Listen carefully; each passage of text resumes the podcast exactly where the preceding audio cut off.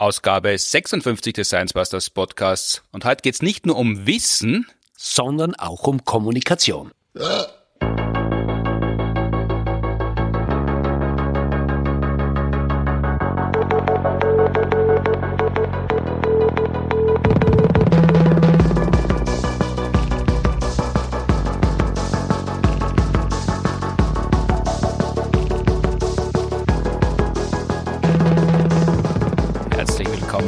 Zur 56. Ausgabe des Science Busters Podcasts, produziert wie immer mit Unterstützung der Uni Graz und der TU Wien. Mein Name ist Martin Puntigam und diese Woche sitzt mir gegenüber zum zweiten Mal in der 56-teiligen Geschichte des Science Busters Podcasts Helmut Jungwert, Mikrobiologe und seines Zeichens Professor für Wissenschaftskommunikation an der Universität Graz. Hallo. Hallo. In der letzten Ausgabe, in Ausgabe 55, war Eva Pech zu Gast, Fachkraft für Astronomie und Wissenschaftskommunikation und Jupitermonde-Influencerin. Und wir haben gesprochen unter anderem über Marketing für Sterne, welcher Eislutscher Publizistik sein könnte, wie man mit Faszination anreichert, welche Farbe das Universum hat, warum Juice am Weg zur Arbeit so trödelt, wo man ein ESOC findet, ob sich Klapptische als Zeitmaschine eignen, weshalb Iron Man keine Swing-By-Manöver macht und ob Faultiere bei der ESA ins Duty Free wollen. Diese Woche gibt's wieder irdischer zu, diese Woche geht's um Wissenschaftskommunikation.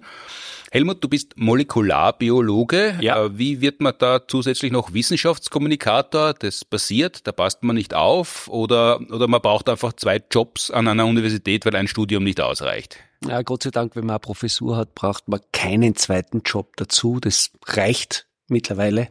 Bei mir war es so, dass ich Molekularbiologie, Mikrobiologie studiert habe. Das hat mir riesig Spaß gemacht, Mhm. aber ich, irgendwie hat es mir immer zu dieser Kommunikation gezogen. Weil du einfach ein Drahtstante bist. Genau, Trautstante, ich red gern. Und äh, ich habe das Glück gehabt, ich war 2005, 2006 als Postdoc an der Med-Uni Wien und mein damaliger Chef war Vorstand von Dialog Gentechnik. Dialog Gentechnik heißt mittlerweile Open Science und es ist ein gemeinnütziger Verein und der fördert den Dialog zwischen Wissenschaft und der Öffentlichkeit oder wissenschaftlichen Laien. Dieser Verein hat das Vienna Open Lab gehabt oder hat's noch immer. Und das ist das erste oder war zur damaligen Zeit das erste Mitmachlabor für Schülerinnen in Österreich. Mhm.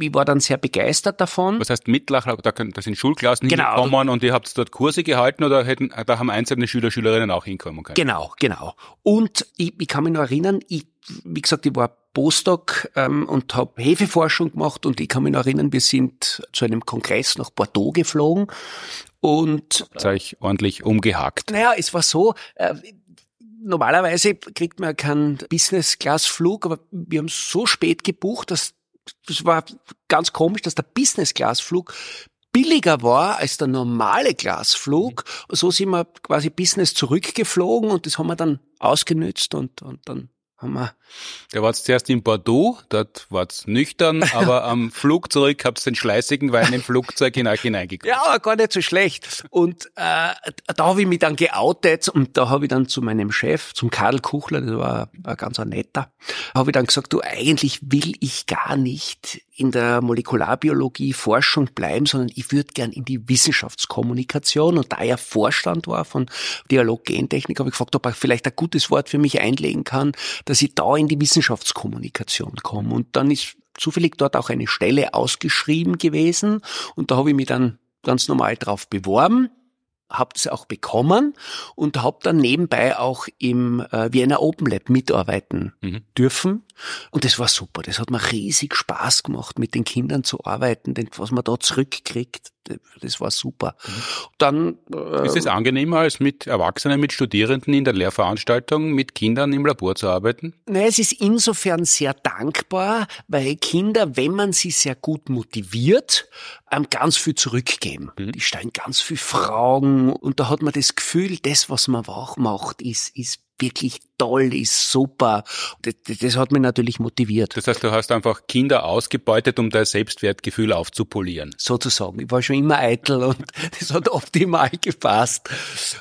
Dann habe ich einen guten Draht zu unserem Altrektor Kutschelhofer gehabt in Graz und äh, habe ihm einmal das Projekt vorgestellt dann hat er gesagt, das wäre ja eigentlich eine gute Idee, wenn man da eine Kooperation macht und vielleicht in Graz auch ein Mitmachlabor für mhm. Schüler und Schülerinnen aufzieht. Und so ist es eigentlich zustande gekommen, so dass ich dann in Kooperation mit Dialog Gentechnik damals und mit dem Vienna Open Lab in Graz ein offenes Labor etabliert habe. Und ich bin dann von Wien nach Graz übersiedelt und habe das dann in Graz geleitet. Mittlerweile haben wir schon fünf Mitmachlabore, also nicht nur das offene Labor, das war ein molekularbiologisches mhm. Labor, das hat super zu meinem Studium gepasst, sondern wir haben mittlerweile ein Geschmackslabor, ein Mittelalterlabor, ein Ethiklabor, wo eben Schulklassen zu uns kommen können und wo wir Wissenschaft ganz einfach und verständlich aufbereiten. Also alles aber in derselben Räumlichkeit, aber genau. verschiedene Kurse. Genau, genau. Dialog Gentechnik, wenn man das im Jahr 2023 hört, so wird man wahrscheinlich heute Initiative nicht mehr nennen, weil ja Gentechnik derartig unter anderem durch die Boulevardmedien beschädigt ist, dass ja alle glauben, das ist was Urarges. Dann nehmen es vielleicht Tabletten, weil sie chronisch krank sind oder, oder gehen zu einer Impfung, weil sie gern verreisen möchten. Da ist überall Gentechnik drinnen, aber als Name ist es ja ziemlich unten durch, zumindest in so einem konservativen Land wie Österreich. Was macht man da als Wissenschaftskommunikator? Dann nennt man das einfach Open Lab und, und, und punziert das um oder, oder was macht man dann mit den Menschen? begreifen, dass Gentechnik was extrem fortschrittliches ist und sein kann und dass es keinen Grund gibt, das zu verteufeln ich glaube, es ist ganz wichtig, das einmal zu thematisieren. Und der Name Dialog Gentechnik zur damaligen Zeit ist deshalb gewählt worden, weil es dieses Problem auch schon zur damaligen Zeit gegeben hat und sich da Wissenschaftler und Wissenschaftlerinnen zusammengetan haben und gesagt haben, da müssen wir einfach entgegenwirken. Mhm. Ich glaube, dass das sowieso wichtig ist, ob man das jetzt in den Namen mit reinnimmt oder nicht mit in, in den Namen mit reinnimmt, dass man sich mit dieser Thematik auseinandersetzt. Und ich habe ja am Anfang, wie ich mit dem Open Lab oder mit dem offenen Labor Graz gestartet habe, ja nicht nur Zuspruch gehabt. Also es, es hat, was, was heißt nicht nur Zuspruch? Naja, ich würde sagen, einige haben mich unterstützt, mhm. aber andere haben halt, und das habe ich auch dann von anderen Freunden erfahren, die haben halt dann gesagt, okay, der Jung wird der bockt jetzt nicht in der Molekularbiologie und, und deshalb wird er Kindergartenpädagoge. Und, und das ist abschätzig gemeint gewesen? Das war damals abschätzig gemeint. Für mich war es ein großes Kompliment, weil wenn man weiß, wenn man mit Kindern arbeitet, wie schwer das ist und wie fachdidaktisch gebildet man sein muss, ist, war das für mich ein großes Kompliment. Aber das ist natürlich anders gemeint gewesen. Also das war, für, wo du angefangen hast, bei den ehrgeizigen Kollegen, Kolleginnen oder denen, die sich für was Besseres gehalten haben, weil sie in der Forschung tätig sind, die haben gesagt, der Jungwirt hat's hinter sich, die wissenschaftliche Karriere ist zu Ende, jetzt kommt er in die, in, ins betreute Wohnen? Ja, sozusagen. Aber ich habe, wie gesagt, das damals das Glück gehabt, dass eben Altrektor Gutschelhofer äh, das sehr unterstützt hat. Das heißt, es war im Rektorat der Uni Graz angesiedelt. Somit haben wir auch die Möglichkeit gehabt, dass wir ein Labor gehabt haben, dass wir das auch so aufziehen haben können, dass das auch professionell wird. Hm, weil er nämlich damals noch Rektor war, nehme genau. ich an, und nicht Altrektor. Der genau. hat dann noch was ja. bewirken können. Man, man sagt jetzt Altrektor. Und äh, so haben wir uns ja auch indirekt kennengelernt, weil wie der Heinz Oberhum und ich begonnen haben, das Ensemble der Science Busters auszuweiten und thematisch ein bisschen diverser zu machen, sind wir ja auf dich hingewiesen worden, weil da gibt's einen in Graz, der macht so ähnliche Sachen mit Kursen, mit Wissenschaftskommunikation in der Öffentlichkeit, das ist ein Mikrobiologe. Dann haben, habe ich die kontaktiert und dann haben wir uns äh, getroffen. Wie, also ich kann mich noch erinnern, weil ich mir gedacht habe, ah, sehr gut, da ist einer mit Labor, der kann sicher Versuche machen und Sachen kochen und backen, was dann also war und ist. Aber wie, wie war denn das für dich, die Kontaktaufnahme? Also für mich war das eine große Ehre, weil ich, ich habe natürlich die Science Busters immer angeschaut und äh, wie ich dann das äh, E-Mail von dir gekriegt habe, habe ich mich riesig gefreut. Ich habe zwar zuerst nicht gewusst, was das soll. Äh, wie gesagt, wir haben uns dann in, in Wien getroffen. Ja, ich habe vergessen dazu zu schreiben, dass du auserwählt worden bist. Du musst nur 5000 Euro überweisen und dann kriegst 30 Millionen. Ja, das ist super. Ich habe nichts überweisen müssen, aber die 30 Millionen habe ich auch nicht gesehen. Das, das ist ja eigentlich dann ganz schnell gegangen. Wir haben uns im Frühjahr getroffen und haben uns dann ausgemacht, erster Auftritt ist dann in Graz im Orpheum quasi ein Heimspiel für mich äh, im November 2015. Ja, dann habe ich natürlich alles so wie vorgegeben vorbereitet und äh, ich war natürlich in diesem, in diesem wissenschaftlichen Umfeld und da war es ganz klar, dass wenn man sich für einen Vortrag vorbereitet, eine PowerPoint-Präsentation macht und es hat für sehr viel Gelächter bei euch gesorgt. Ja, wir haben ja eigentlich seit Beginn PowerPoint-Verbot äh, gehabt auf der Bühne. Das habe ich nicht gewusst. und wenn man es weiterverarbeiten muss, den Text ist also so ziemlich der umständlichste Weg, eine PowerPoint-Präsentation zu verwenden, wenn man den Text weiterverarbeiten möchte. Aber da habe ich immerhin schon einen sehr guten Eindruck gekriegt, was du so von der Uni gewohnt bist und wo ich bei der Umschulung ansetzen kann. Ja, ja. Es, es, es war dann sehr aufregend. Also ich bin ja ein bisschen ein Streber und habe mich dann äh, sehr gut vorbereitet und du hast ja eigentlich gesagt, wir brauchen nur zehn Minuten. Ja, das war Verknüpfung wie sie dann herausgestellt hat, nicht nur unglückliche, sondern dann langfristig oder sogar mittelfristig dann tragischer Umstände, weil eigentlich wollte der Heinz nach Graz fahren, war schon am Weg nach Graz, hat aber sein Bronchitis, war, war so ausgeprägt dann, dass er das nicht mehr geschafft hat. Das haben wir in einer Folge der Florian, der Martin Moder und ich besprochen, glaube ich, ein kleines Klassentreffen vor einem großen Jubiläum war das das war eh sehr tapfer von dir, wie ich dann angerufen habe und gesagt habe, äh, es werden jetzt nicht nur 15 Minuten. Große Chance, mhm. die ganze Show mitzuspielen. Kann ich mich noch erinnern. Das war um 15 Uhr. Du hast mich aus dem Zug angerufen um 15 Uhr und um 20 Uhr war der Auftritt. Mhm. Also eh noch reichlich Zeit ja, eigentlich. Ja, du hast mir auch die Option gelassen. Du hast dann gesagt, ent, entweder spiele ich die komplette Nummer oder wir müssen alle wieder heimschicken. Mhm. Das war super, überhaupt kein Druck. Dann war es einmal ruhig von meiner Seite und dann haben wir gedacht, wenn du sagst, es geht, dann wird es schon gehen. Das hat dann auch sehr gut funktioniert. Es ist dann auch gleich sehr gut gegangen. Vor allem, weil du ja sehr viele Sachen mitgehabt hast. Ich habe sehr viele Sachen mitgehabt. Es hat ja Erdsuppe gegeben. Ja, das war ein Riesenglück, weil ihr habt ja dieses große, wenn du das kurz umreißen kannst, dieses große Projekt Erdsuppe, Erd, Erde essen, habt ihr gerade, äh, ich glaube, im Geschmackslabor. Ja, genau. Genau. Da haben wir eine Kooperation gehabt mit dem Rolf Kavietzel mhm. aus der Schweiz, ein molekularer Koch. Das Erdeessen, das Geophagie, das mhm. gibt's ja auf der ganzen Welt aus unterschiedlichen Gründen, aus religiösen, aus medizinischen Gründen. Ja, der Hungersnot, oder? Aus auch Hungersnot, genau. Und äh, wir haben überlegt, das könnte man aus äh, gustatorischer Sicht machen. Und der Rolf hat dann ein, ein Erdtiramisu, ein Erdmenü kreiert und eine Erdsuppe. Und, und diese Erdsuppe hat es dann beim ersten Auftritt gegeben. Mhm. Kann ich mich noch erinnern ich war, normalerweise bin ich immer perfekt vorbereitet, aber da habe ich vergessen, die Karotten schneiden. Und da habe ich dann einfach die ganzen Karotten reingehauen, aber das hat nichts ausgemacht. Nein, ich glaube, wenn Erde in der Suppe ist, dann ist es auch schon wurscht. Aber es war lecker, es war wirklich lecker. Da bin ich eingeschult worden, beziehungsweise habe das erste Mal davon gehört, äh, was eine Textur ist und dass, wenn es zwischen den Zähnen knirscht beim Suppe essen, dass das so, so gehört. Ja. Aber es war ja äh, natürlich so wie vieles in der Wissenschaftskommunikation nur Trick, um die Aufmerksamkeit der Leute zu erregen, um dann eigentlich über viele andere Dinge zu reden. Und die Erde ist der Lockvogel, weil äh, ihr werdet keinen großen Erdsuppen und Erdküchenboom ausgelöst haben in Österreich, aber ihr habt sehr viel Presse gehabt und ihr habt sehr viel drumherum erklären können. Ja, und wir haben sogar einen Weltmeistertitel.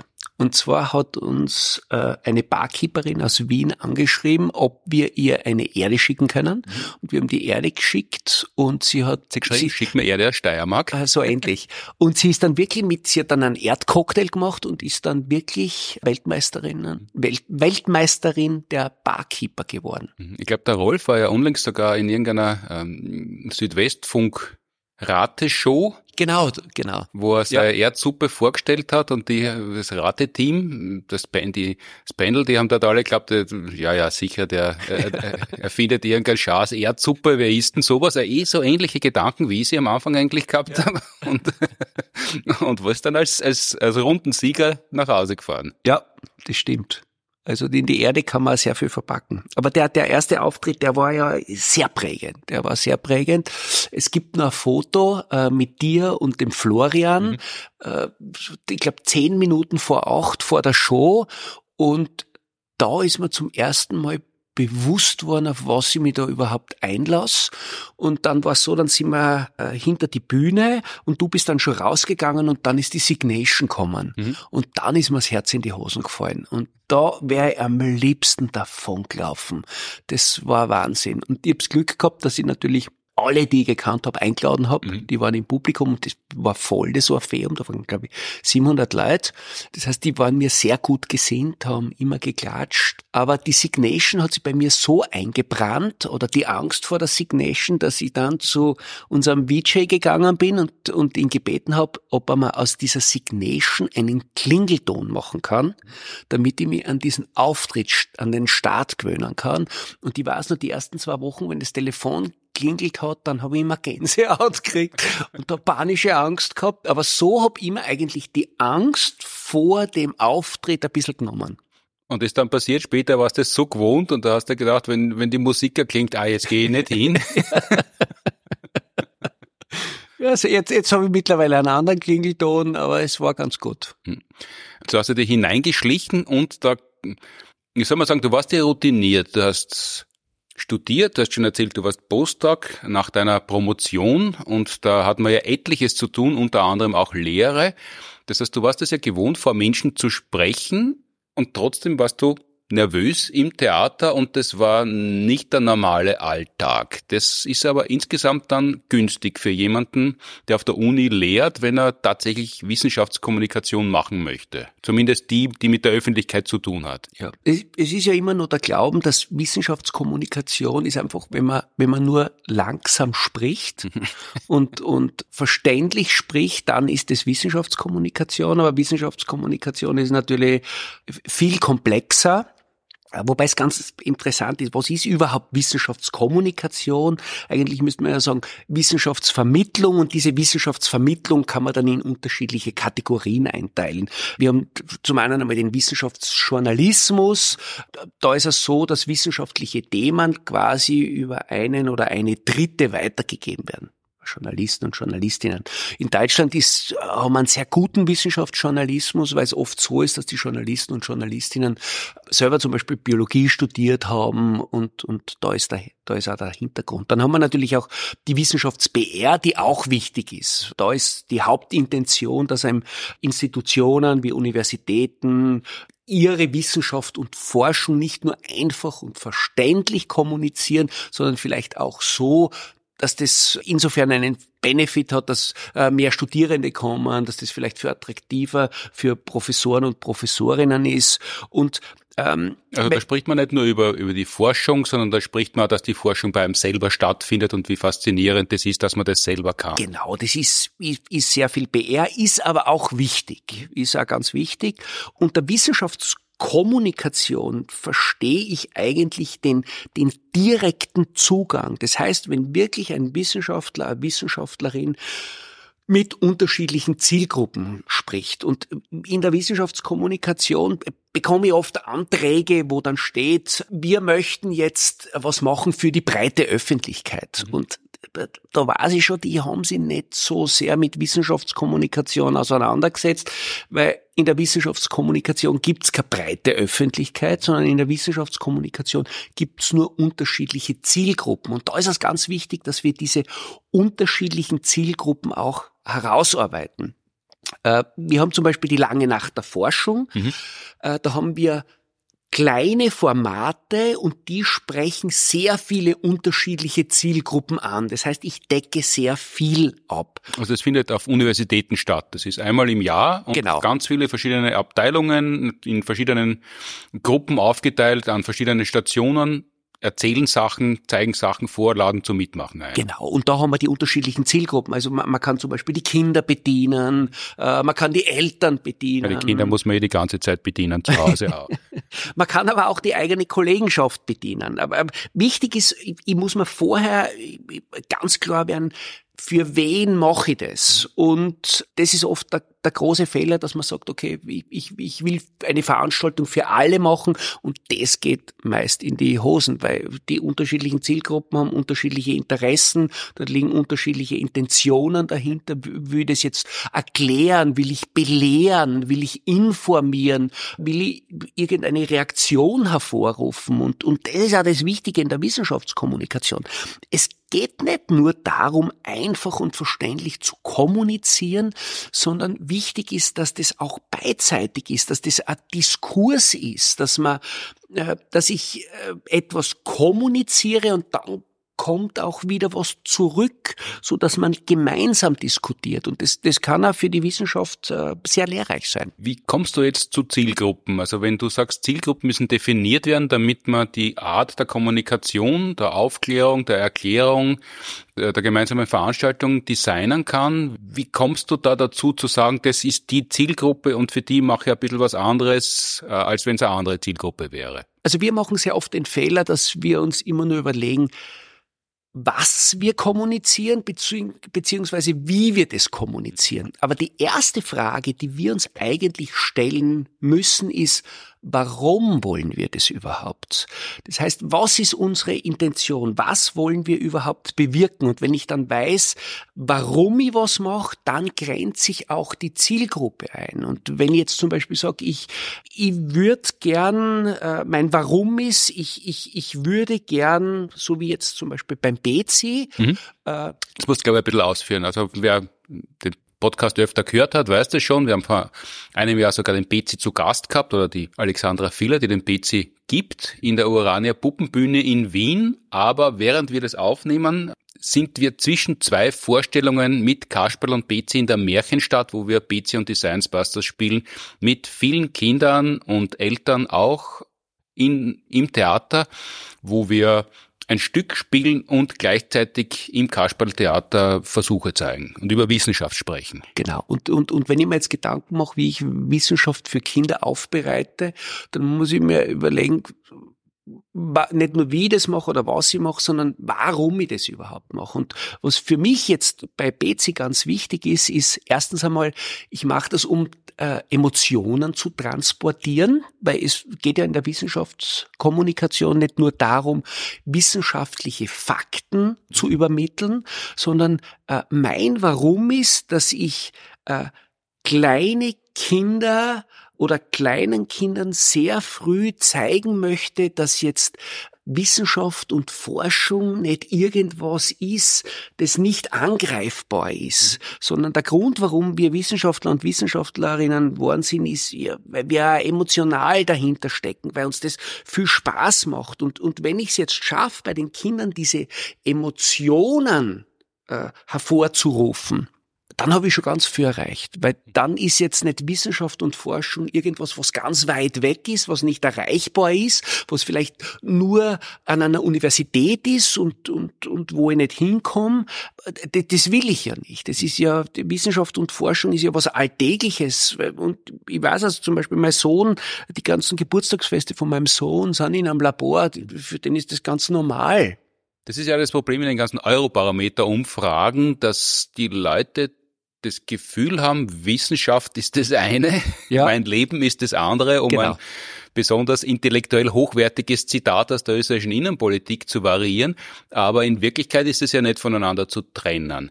Ganz kurz noch, wer nachhören möchte, PC und die Science Busters war Ausgabe 32 des Science Busters Podcasts. Da haben wir im Mai 2022 ganz, ganz ausgiebig vorgestellt, was wir dort vorhaben und was ein PC eigentlich ist, weil das ist ja, glaube ich, im österreichischen Sprachraum hauptsächlich bekannt. Das ist ein Bär, der auf der Kasperlbühne gemeinsam mit Kasperl, seinem besten Freund, in der Märchenstadt tätig ist.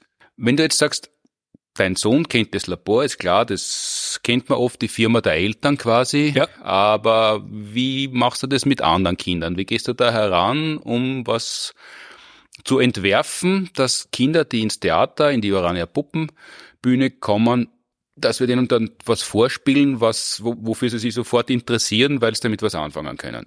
Also wir machen sehr oft den Fehler, dass wir eben sagen, äh, wir haben einen Inhalt mhm. und dieser Inhalt muss jetzt kommuniziert werden. Aber eigentlich sollten wir das Ganze ganz anders angehen. Und zwar, wir sollten uns einmal eine Geschichte, vor allem wenn wir mit Kindern arbeiten, eine Geschichte überlegen. Und diese Geschichte muss jetzt nicht unbedingt einen Bezug zu diesem wissenschaftlichen Thema haben. Mhm. Es gibt den Begriff des Storytellings und in Storytellings geht es nicht darum, Geschichten zu drucken, mhm. aber es geht natürlich darum, um Geschichten zu erzählen. Das kann jetzt unterschiedlich sein. Das kann eine Geschichte sein, wie zum Beispiel äh, irgendeine wissenschaftliche Errungenschaft entstanden ist. Mhm. Aber es kann natürlich bei Kindern auch so sein, dass man äh, einfach eine Geschichte erzählt, die Emotionen hervorruft. Und äh, das Spannende bei Kindern ist ja, wenn man eine Geschichte erzählt, dann hören die Kinder ja nicht nur die Geschichte, die man erzählt, sondern das ruft ja ganz viel Fantasien bei den Kindern hervor. Denn äh, diese unterschiedlichen Begriffe sind ja auch äh, mit unterschiedlichen Gefühlsregungen verbunden. Wenn man es Deutsch schafft, dass man eine Geschichte erzählt, eine schöne, kompakte Geschichte, so wie wir jetzt zum Beispiel beim Bezi, dass der Bezi mit dem Kasperl zum Mars fliegen möchte. Mhm. Dann kann man sich überlegen, okay, welches wissenschaftliche Thema könnte man da einbauen? Und äh, man verwendet quasi die Geschichte als trojanisches Pferd, um darin wissenschaftliche Fakten zu verstecken. Also eigentlich eh das Science Busters Konzept, genau. wie es der Heinz Oberhammer sich ja ausgedacht hat, der ja auch nach äh, einigen nicht fruchtlosen, aber nicht ganz so erfolgreichen Anläufen, wie er sich vorgestellt hat, einfach überlegt hat und draufgekommen ist, Kabarett mögen die Menschen, da gehen sie hin, auch nicht immer mit den äh, modernsten und fortschrittlichsten Erwartungen, ist eigentlich sehr oft eine sehr konservative Veranstaltung, aber sie gehen hin, um sie zu unterhalten und wenn man sagt, man macht Kabarett, dann kann man dort auch Wissenschaft kredenzen und das wird trotzdem gern genommen. Genau. Man muss sich überlegen, man hat ja einen Job, da arbeitet man acht bis zehn Stunden. Das heißt, am Abend ist man platt. Da hat man nicht immer Lust, jetzt mit komplexen wissenschaftlichen Fakten gefüttert zu werden. Wenn das aber natürlich in eine Unterhaltung, in Humor eingebettet ist, dann nimmt man das viel leichter auf, wenn man das versteckt aufnimmt. Ich mache mit meinen Studierenden in den Lehrveranstaltungen auch immer äh, Science Slams oder Videos und ich sag dann einmal, äh, ihr habt wissenschaftliche Fakten, macht's draus eine Geschichte. Und der Zugang ist immer der, dass zuerst die Fakten sind und aus diesen Fakten wird dann eine Geschichte gebastelt. Aber das ist so, so durchsichtig. Mhm. Das ist so quasi, wie wenn man beim Krimi gleich am Anfang den, den, den äh, äh, Mörder vorstellt und ich weiß von vornherein, was passiert.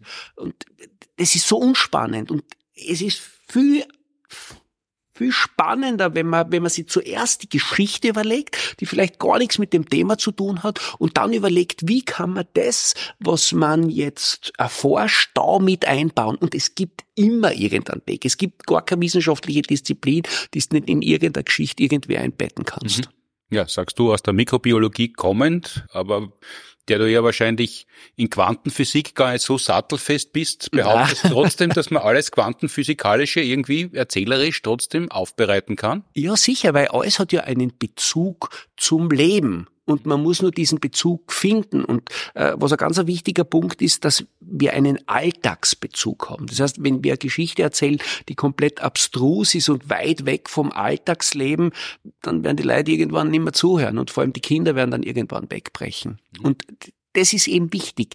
Man muss eine Gefühlsregung hervorrufen. Und, und dann ist es spannend, dann macht es mal Spaß zuzuhören. Das ist das, was in vielen Filmen der Love Interest ist oder der Zeitrahmen, dass innerhalb von 48 Stunden was erledigt sein muss, sonst passiert irgendwas Schönes oder was Arges oder es ist dann was, man weiß noch nicht genau, was passiert oder so wie wir es eben mit Betsy und Kasperl haben, da geht es um Urlaub, um Urlaubsplanung und es soll ein besonderer Urlaub werden. Genau. Da kann man viele abholen.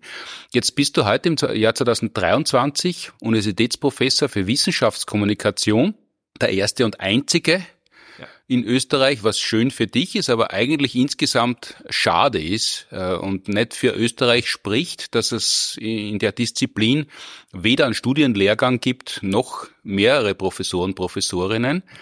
Aber das war ja nicht immer so, dass es selbst für dich die Gelegenheit gegeben hätte, da Professur zu kriegen, weil Wissenschaftskommunikation ja zumindest in unseren Breiten noch nicht so lang einen einigermaßen tadellosen Ruf hat. Ähm, wann hat denn Wissenschaftskommunikation eigentlich begonnen? Kann man das sagen oder wann hat es angefangen, sie in der zumindest jüngeren Vergangenheit zu verdichten?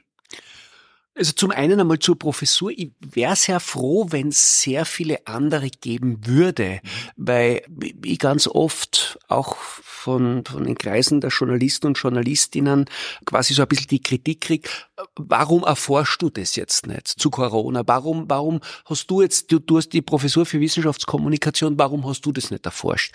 Das heißt, ich, ich muss ganz viel abdecken und es wäre super, wenn es ganz viel andere auch geben würde, weil dann könnte die Arbeit da so ein bisschen, ein bisschen auslagern und vor allem es wäre ein Glas äh, für die, für die Interaktion. Das heißt, ich kann nicht für alles verantwortlich sein. Also in erster Linie würdest du die, die Kollegenschaft als Untergebene be betrachten? Nein, natürlich nicht. Es wäre schön, wenn es sehr viele andere Professoren, Professorinnen für Wissenschaftskommunikation gibt, weil dann könnte man die unterschiedlichen Bereiche, die es ja gibt, es gibt ja nicht nur einen Bereich, das kann man aus geisteswissenschaftlicher Sicht sehen, das kann man auch aus molekularbiologischer Sicht sehen, wie man das aufbereitet. Das wäre jetzt schön, wenn wir auch Professoren, Professorinnen mit nicht nur aus der Naturwissenschaft haben, die äh, Wissenschaftskommunikation hat, sondern aus den unterschiedlichen Feldern. Weil, weil ja Wissenschaftskommunikation ist ja längst nicht nur das, was unter anderem wir als Science Busters machen, sondern es wird ja die Wissenschaftskommunikation selber beforscht in der Wissenschaftskommunikation. Genau, genau. Und das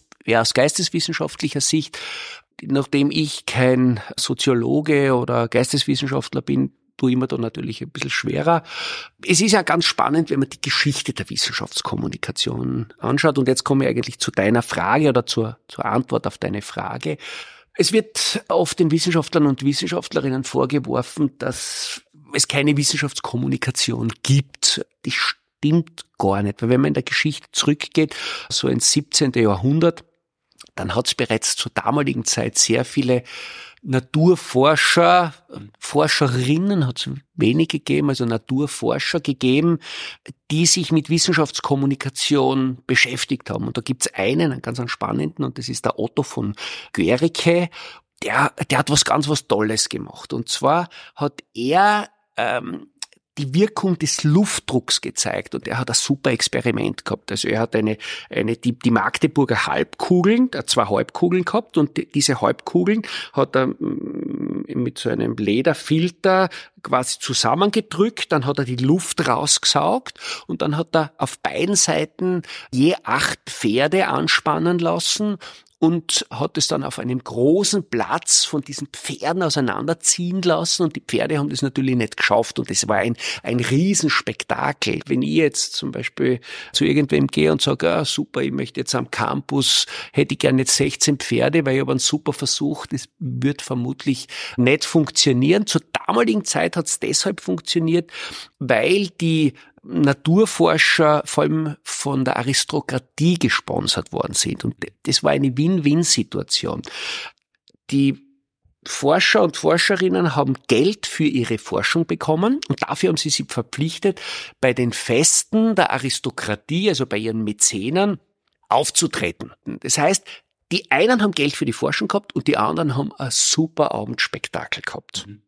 Und Otto von Gericke hat, hat eben die Wirkung des Luftdrucks gezeigt. Und äh, Aber was war die Motivation, das zu zeigen? Warum wollte er das zeigen? Was war da der Anlass? Ja, zum einen wollte er das zeigen, weil das was ganz was Gewaltiges war. Also das hat er zu, zum ersten Mal hat er eben die Wirkung des Luftdrucks gezeigt und auch äh, das, das Vakuum und dass es ein Vakuum gibt, war ja zur damaligen Zeit luftleerer Raum, das, das hat es nicht gegeben. Das heißt, weil der Herrgott äh, das ganze Universum voll geschöpft hat, da genau. hat es nichts gegeben, was nichts gegeben. Das, das war tatsächlich. Genau, das war damals wirklich so. Und, und das hat er ja mit dem, mit diesem Versuch widerlegt. Was ganz spannend war, ist, dass dieser Versuch eigentlich auch dann nicht nur die, die externe Wissenschaftskommunikation so ein bisschen angeregt hat, sondern auch die interne Wissenschaftskommunikation so gegen Ende des 18. Jahrhunderts war es dann so, dass auch die Finanzierung dieser Forschung sich ein bisschen verändert hat. Also weg von den Mäzenen und von der Aristokratie hin zu einer staatlichen Finanzierung. Was dazu geführt hat, dass die damaligen Forscher und Forscherinnen jetzt ihre äh, Errungenschaften nicht unbedingt nur in der Öffentlichkeit präsentieren haben müssen, sondern sie entdeckt haben, wenn, wenn sie jetzt das Geld vom Staat kriegen, dann müssen sie das vielleicht nimmer machen. Mhm. Und äh, wo sie auch noch draufgekommen sind, ist, dass wenn sie sich jetzt untereinander unterhalten, sie das natürlich auch weiterbringt. Und was dann noch ein dritter Punkt war, ist, die Experimente sind natürlich immer komplizierter geworden. Wir haben dann äh, Präzisionsgeräte gehabt, Präzisionswagen und, und da waren halt dann, war halt Publikum nicht unbedingt äh, erwünscht und so hat man, so hat man sie dann eigentlich so ein bisschen von der Öffentlichkeit abgegrenzt. Und was in dieser Zeit dann auch passiert ist, eben dadurch, dass diese interne Kommunikation unter den Wissenschaftlern, Wissenschaftlerinnen zugenommen hat, mhm. hat sich eine Fachsprache entwickelt. Und diese Fachsprache ist ja in der Wissenschaftskommunikation eher kontraproduktiv. Mhm. Das heißt, davor hat man sich bemühen müssen, dass sowohl die adeligen Geldgeber diese Faxen schätzen, also, genau. Äh, und die waren ja manchmal schlichtere Gemüter, manchmal waren sie nicht mehr nüchtern, da hat man sich anstrengen müssen. Dass Beides, das, ja. das heißt, da war man eigentlich sprachlich schon weiter, aber halt wissenschaftlich noch nicht. Genau. Und das hat sie dann Und umgedreht. das hat sie gedreht. Das hat sie gedreht. Es sind ja dann die ersten Journale entstanden, Peer-Review-Journale, wo dann wissenschaftliche Publikationen eingereicht worden sind. Da, damals war das schon, wann ist das ungefähr entstanden? Ja, das war so Ende des 19., 18. Jahrhunderts, Anfang des 19. So Jahrhunderts. Schon, ja. Diese Daten sind dann eben auch in diesen Journalen veröffentlicht worden und da hat natürlich die, die Gesellschaft nicht wirklich einen Zugang gehabt. Dann war es so, dass vor allem Mitte des 20. Jahrhunderts dann auch noch die Massenmedien aufgekommen sind. Das heißt, man selber nicht wirklich in der Hand gehabt hat, was jetzt nach außen publiziert worden ist, sondern das haben eben die Journalisten, Journalistinnen und die Verlagsbüros bestimmt. Und so ist es eigentlich äh, passiert, dass dieser Kontakt, der ja noch im 17. Jahrhundert zur Gesellschaft war, immer kleiner geworden mhm. ist. Mhm. Und, das und je mehr Möglichkeiten der Kommunikation gegeben hat, je, je, je größer die Verbreitung geworden ist, desto weniger, desto also je mehr Leute man erreichen hätte können, desto weniger hat man erreicht? Genau. Das Schöne ist jetzt, dass sich das jetzt wieder umdreht. Mhm. Aus unterschiedlichen Gründen. Ein Grund ist zum Beispiel auch das Aufkommen von Social Media. Mhm. Äh, man kann natürlich Social Media verdammen, aber Social Media bietet natürlich auch sehr viele Vorteile und die kann man sehr gut nutzen. Zum einen ist es einmal ein Vorteil, dass man intern kommunizieren kann. Also wenn man sich zum Beispiel Twitter anschaut, wo sehr viele Wissenschaftler und Wissenschaftlerinnen untereinander Daten austauschen. Und zum anderen ist es ja auch die Möglichkeit, extern zu kommunizieren, und, und das war für mich ganz spannend während der Corona-Pandemie, weil 2019 habe ich dann begonnen, einen Instagram-Account zu starten. Und, und äh, 2019 war ich 50 und wenn man mit 50 äh, von 0 auf 100 äh, bei Instagram einsteigt, dann ist das ist ein Lernprozess. Und äh, der, der Grund, warum ich mich mit Instagram auseinandergesetzt habe, weil ich gesagt habe, okay, äh, ich bin zwar 50, aber wenn ich Wissenschaftskommunikation mache, dann muss ich jene Medien suchen oder jede Medien versuchen zu verstehen, die von jungen Menschen genutzt werden. Weil das ist ja ganz wichtig, weil der, mein Zugang ist so ein bisschen äh, so, dass all jene, die die nichts von Wissenschaftskommunikation halten, die werde ich vermutlich schwer erreichen und schwer überzeugen oder überzeugen können. Das heißt, ich möchte all jene erreichen, die vielleicht jene sind, die in Zukunft was zu sagen haben und was bewegen können. Und das ist einfach die Jugend. Das heißt, die Leute, die sich eh schon für Wissenschaft interessieren, den, mit denen kommuniziert man natürlich schon, aber da ist es leichter, weil da hat man nicht nur die Bringschuld, sondern die äh, holen sie die Informationen teilweise äh, auch gern und selber und investieren vielleicht ein bisschen mehr, wenn es nicht ganz so gut aufbereitet ist, aber denen kann man auch Freude machen. Ja. Die, die äh, ganz andere Sachen glauben wollen und davon überzeugt sind, dass eben eh die Klassiker, so DCM, Homöopathie, Psychoanalyse, Astrologie und all dieser Aberglaubenshumbug, dass das real ist und dass das nicht irgendwelche Hirngespinste sind, an die man glauben muss, bei denen ist es schwieriger. Äh, und, und die große Gruppe dazwischen wären die, die eigentlich nicht die ganze Zeit äh, sich mit Wissenschaft beschäftigen oder das nur punktuell gehabt haben oder die Schwierigkeiten mit Zugang haben. Und, und für all jene ist eigentlich unter anderem das, was du am Instagram-Kanal machst, gedacht, nämlich, dass man, ähm, dass man das herzeigt, was eigentlich Wissenschaft ist auf einer ganz grundlegenden und, und einfach zu verstehenden Basis. Ja, es ist ja so, dass sehr viele große Institutionen noch immer glauben, dass man mit kleinen Veranstaltungen sehr viel erreichen kann. Ich finde es ganz wichtig, dass man kleine Veranstaltungen hat, ob das jetzt eine Podiumsdiskussion, äh, Podiumsdiskussion ist, Autogipfel, Science, Science Café oder was auch immer. Aber ich muss immer überlegen, wenn ich jetzt eine Veranstaltung organisiere und ich organisiere die wirklich super, dann habe ich vielleicht vier, erreiche ich vielleicht 400 Leute. Das ist super.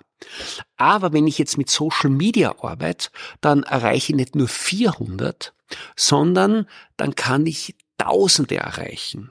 Die sind wiederum Multiplikatoren. Und ich glaube, dass das ganz wichtig ist, dass das auch äh, die größeren Institutionen so ein bisschen einen Umdenkprozess haben. Weil das ist genau das Problem, das du angesprochen hast.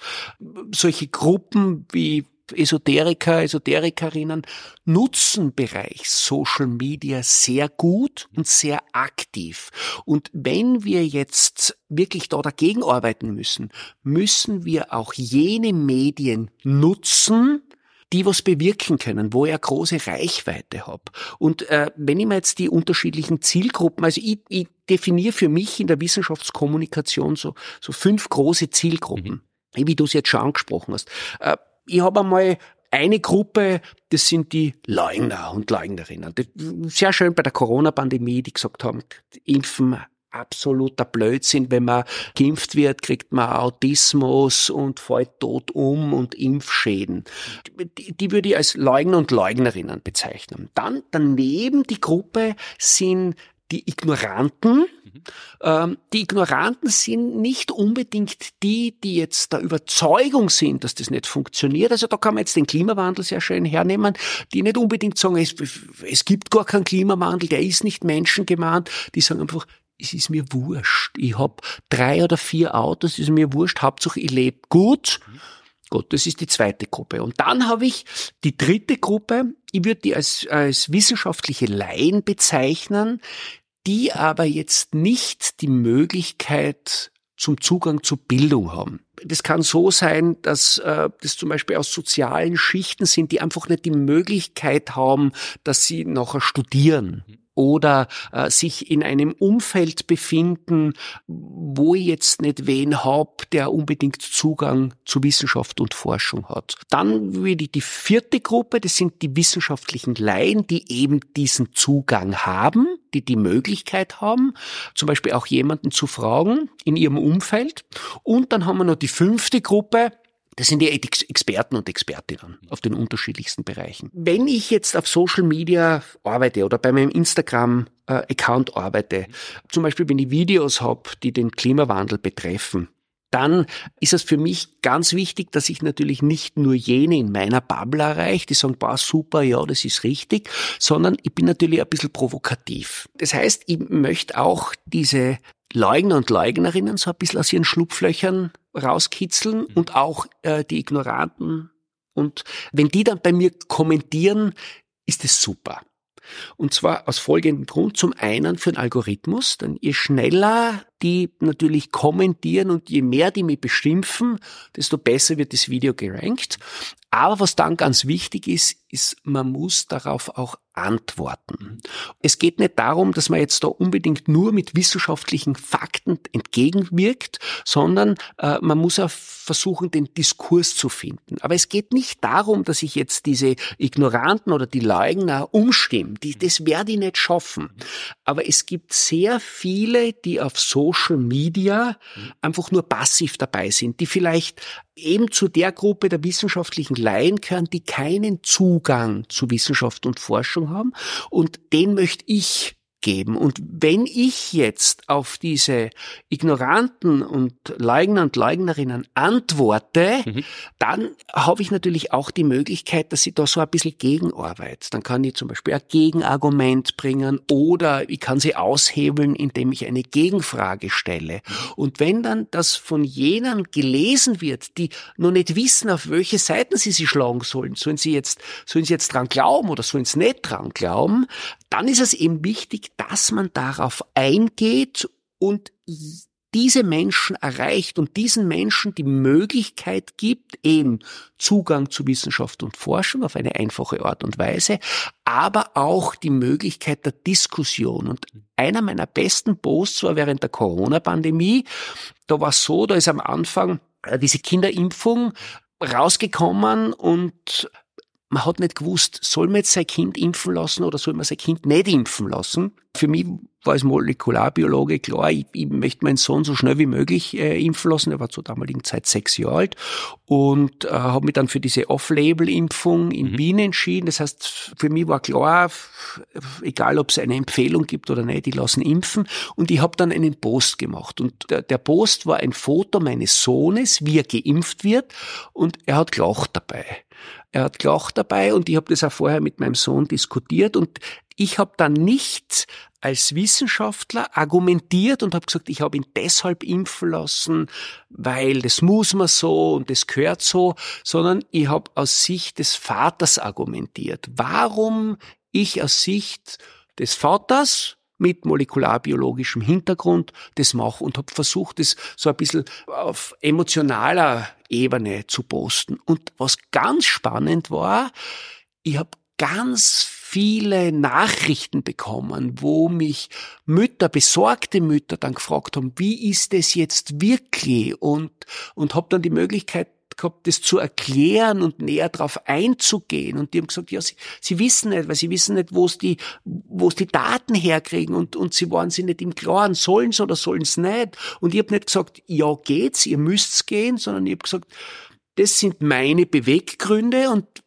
wenn ihr auch solche Beweggründe habt, dann macht's es wenn nicht, nicht. Und das war ganz interessant und da habe ich auch sehr viel gelernt, eben auch, dass es nicht nur um Fakten geht, um Faktendrescherei, sondern auch um, um Emotionen zu transportieren. Mhm. Und da verwendest du ja dein Hund, Woody, ja. der das zehnte Ensemblemitglied der Science ist. Er ist ja sehr oft auf der Bühne, eigentlich live, sogar öfter als manche andere, die ja im Podcast oder auf der TV-Bühne vorkommen, ja. weil wir ja mittlerweile in einem recht stabilen Ensemble live unterwegs sind. Der Instagram-Account heißt ja auch nach ihm.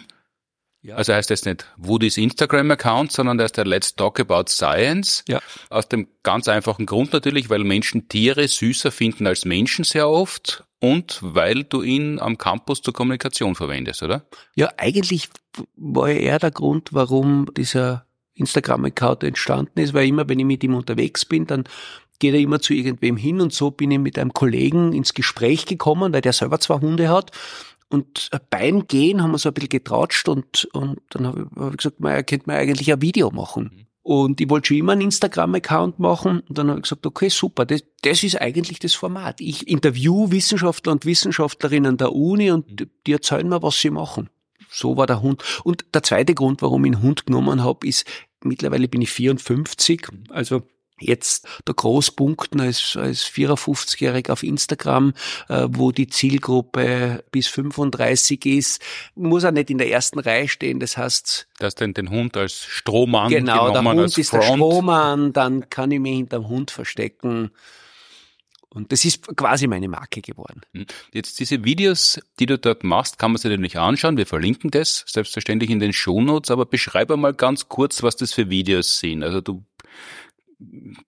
auch, es gibt auch Videos, wo du sagst, jetzt sind wir wieder unterwegs und spazieren und da gibt's Fotos vom Woody. Aber, aber das ist ja eigentlich nicht die Mehrzahl der Videos, die du dort postest. Es ist so, wir haben auf der Uni Graz sehr viele Forscher und Forscherinnen, die ganz interessante Sachen machen. Und durch den Instagram-Account haben wir die unterschiedlichen Forschungsbereiche einmal angeschaut, aber nicht nur jene im Bereich der Molekularbiologie, sondern natürlich auch die Rechtswissenschaften oder jetzt arbeite ich, der Lisa Korner, das ist eine Sprachwissenschaftlerin und äh, mittlerweile ist es ja so, dass ich den Instagram-Account ja schon fast für mich mache, weil ich dann immer unterschiedliche Fragen habe und dann die Wissenschaftler und Wissenschaftlerinnen anrufe und sage, ich habe jetzt diese Frage, könnt's mir das beantworten? Zum Beispiel, warum ist, ist Englisch die Weltsprache und nicht Deutsch? Oder äh, wenn es zum Beispiel um Klimawandel geht, da habe ich den Thomas Brudermann oder die Lydia Linhardt. Der Thomas Brudermann ist Umweltpsychologe und die Lydia Linhardt erforscht das Flugverhalten.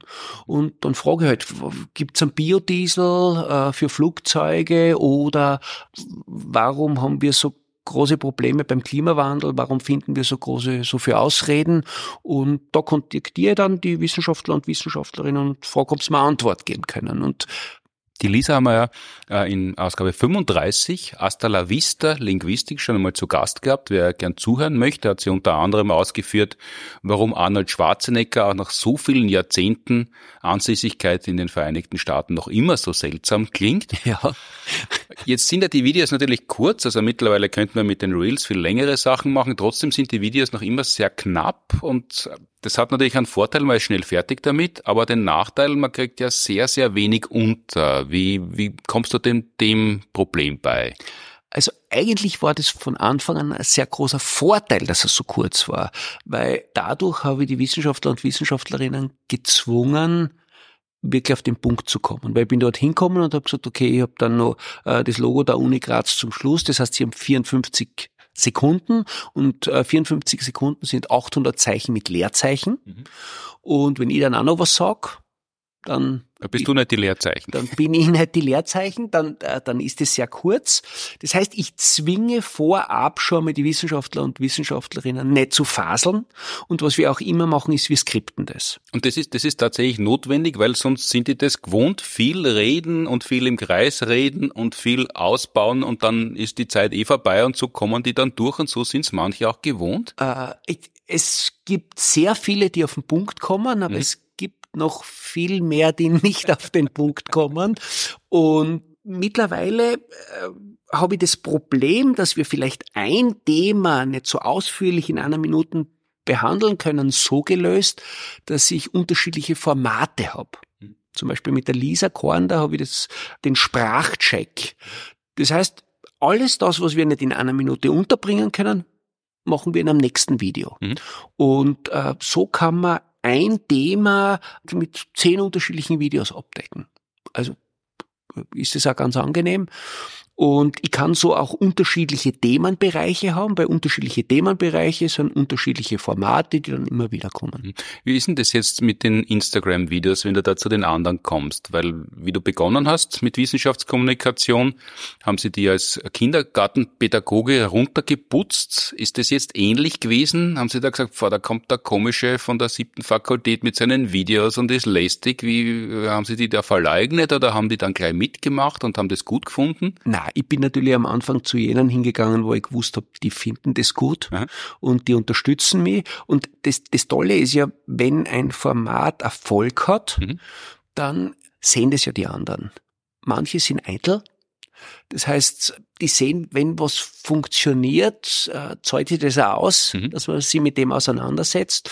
Aber was noch ist, dass, und das ist auch das Spannende während der Corona-Pandemie, ist, dass es sehr viele junge Wissenschaftler und Wissenschaftlerinnen gibt, die zum Beispiel während der Corona-Pandemie Social Media für sich entdeckt haben. Und ich finde ja, das optimale Szenario auf einer Universität wäre, wenn ganz viele Wissenschaftler und Wissenschaftlerinnen einen eigenen Wissenschaftsaccount hätten, mhm.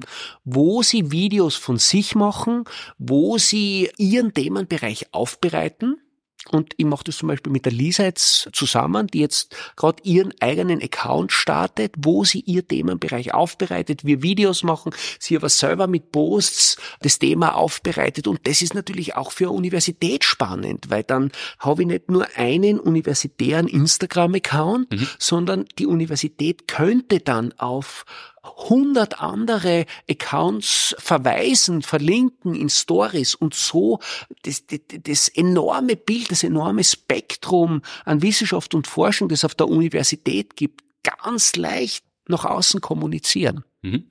Wenn man jetzt sie denkt, also kann ja passieren, dass jemand den Podcast anhört und sagt, das klingt interessant. Ja. Beim Jungwirt würde ich gern eine Lehrveranstaltung machen oder würde ich gern mehr wissen. Ja. Wie muss man da vorgehen? Wie, wie kontaktiert man die? Oder wenn man mehr mit dir zu tun haben möchte im universitären Kontext, was gibt's da für Angebote? Also ich habe natürlich meine Lehrveranstaltungen. Mhm. Man muss an der Uni Graz eingeschrieben sein. Mhm. Das Aber was heißt natürlich meine Lehrveranstaltungen? Also- das klingt für einen Universitätsprofessor, ja, ich habe natürlich meine Lehrveranstaltungen, aber was passiert in der Lehrveranstaltung? Wie kommt man dorthin? Wie meldet man sie an? Also wir haben das Uni Graz Online, das ist ein Anmeldesystem und wenn man jetzt zum Beispiel meinen Namen eingibt oder in das Forschungsportal der Uni Graz geht, dann sieht man meine unterschiedlichen Lehrveranstaltungen. Und ich versuche immer meine Lehrveranstaltungen, ich habe immer vier bis fünf pro Semester, so zu gliedern, dass sich die unterschiedlichen Themenbereiche abdeckt. Also, also äh, in dem Semester mache ich zum Beispiel mit meinen Studierenden einen Science Slam oder eben auch äh, bei Let's Talk About Science, das ist auch eine Lehrveranstaltung. Ich bereite mit Ihnen Ihr wissenschaftliches Thema für Ihren eigenen Instagram-Account auf. Mhm.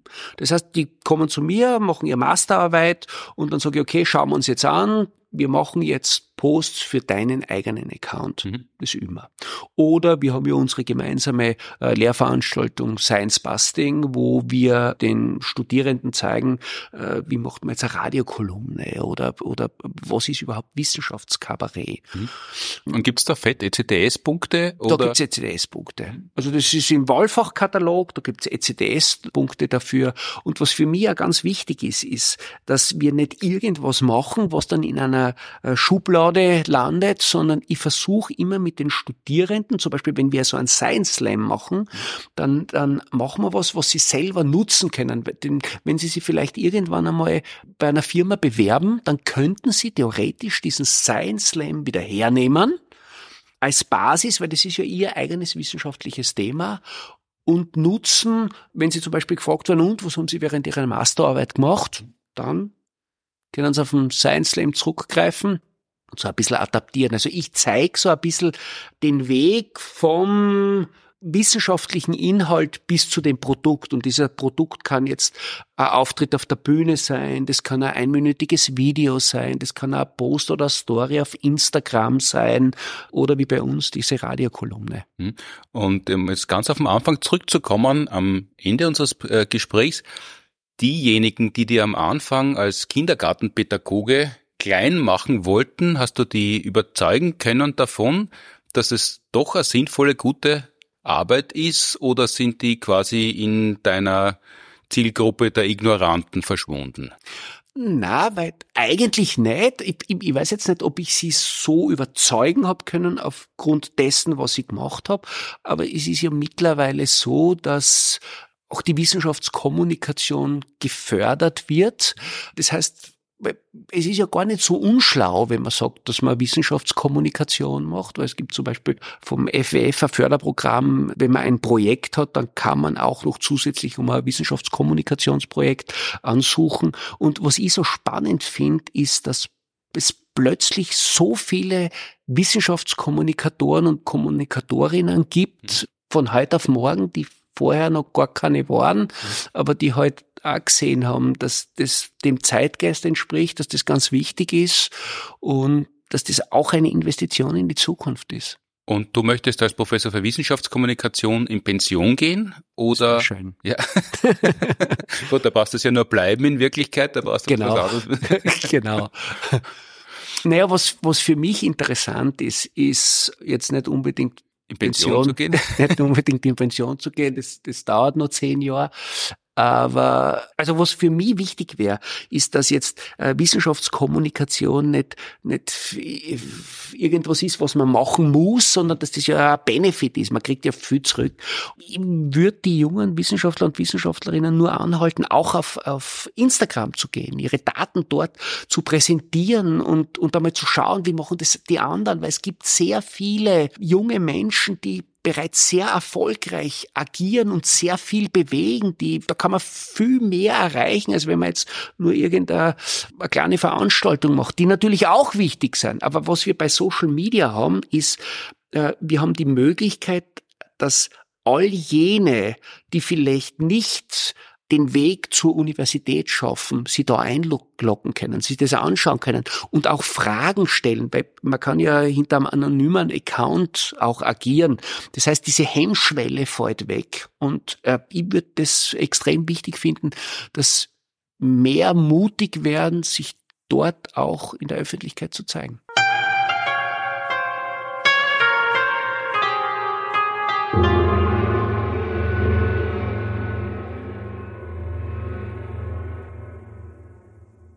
Danke vielmals und damit kommen wir am Ende zum Heuler jeder Podcast-Ausgabe, den Tipps und Ankündigungen. Eigentlich das, worauf die allermeisten Menschen warten, dass wir uns endlich selber anpreisen am Ende jeder Ausgabe. Live-Termine zuerst.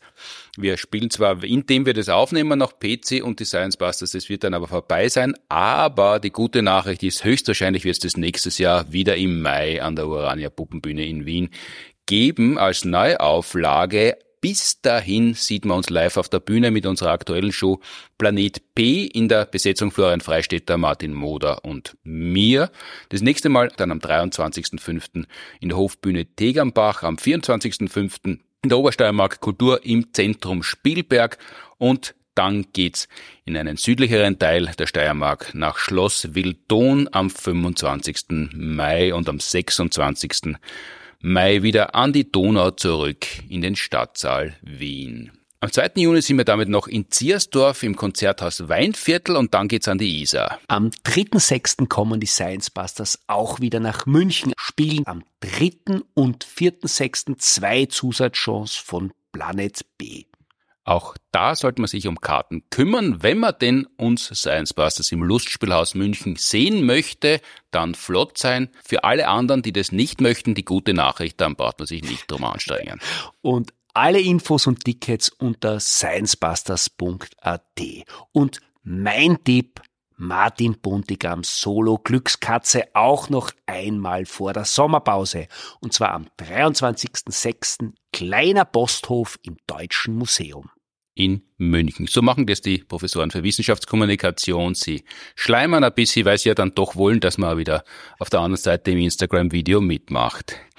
Für alle, die uns nicht sehen möchten, gibt's nach wie vor und auch in alle Zukunft vermutlich, weil es verkauft sich Gott sei Dank sehr gut, unser Jubelbuch der Science Busters Wissenschaft ist das, was auch dann gilt, wenn man nicht dran glaubt, erschienen im Hansa Verlag und das Ganze gibt's auch als Hörbuch. Wenn man nichts von uns lesen möchte, uns nicht sehen möchte, kann man uns einfach nur hören, beziehungsweise Thomas Leubel, der unser Jubelbuch fantastisch eingelesen hat. Und dazwischen hört man dann doch auch ein bisschen was von uns. Erschienen ist es im Hörverlag. Und jetzt geht's noch einmal ums Hören, denn seit 2007 gibt es uns wöchentlich auch als Radiokolumne auf Radio FM4. Und demnächst gibt's dort auch wieder Frag die Science Busters als Fragestunde einmal im Monat. Das haben wir während der Pandemie schon regelmäßig gemacht und da haben wir Corona-Fragen beantwortet. Das werden wir demnächst machen und Fragen zum Klima und zur Klimakrise beantworten. Fragen zur heutigen Folge und andere Fragen, die wir beantworten sollen und können und das auch tun, an podcast.sciencebusters.at oder über Instagram oder Facebook gern auch als Audiofile an uns gesendet. Danke an die TU Wien, die Uni Graz, die die Produktion des Podcasts unterstützen. Danke fürs Zuhören, Streamen, Downloaden, Abonnieren, Bewerten, Empfehlen, Kommunizieren und Let's Talking About Science und was man sonst noch alles mit einem Podcast anstellen kann. Danke Helmut Jungwirth für die Auskünfte. Bis zum nächsten Mal. Tschüss, Baba, habe die Ehre. Vielen Dank, tschüss und auf Wiedersehen und um Bezi zu zitieren, Gravuzzi Capuzzi. Ja.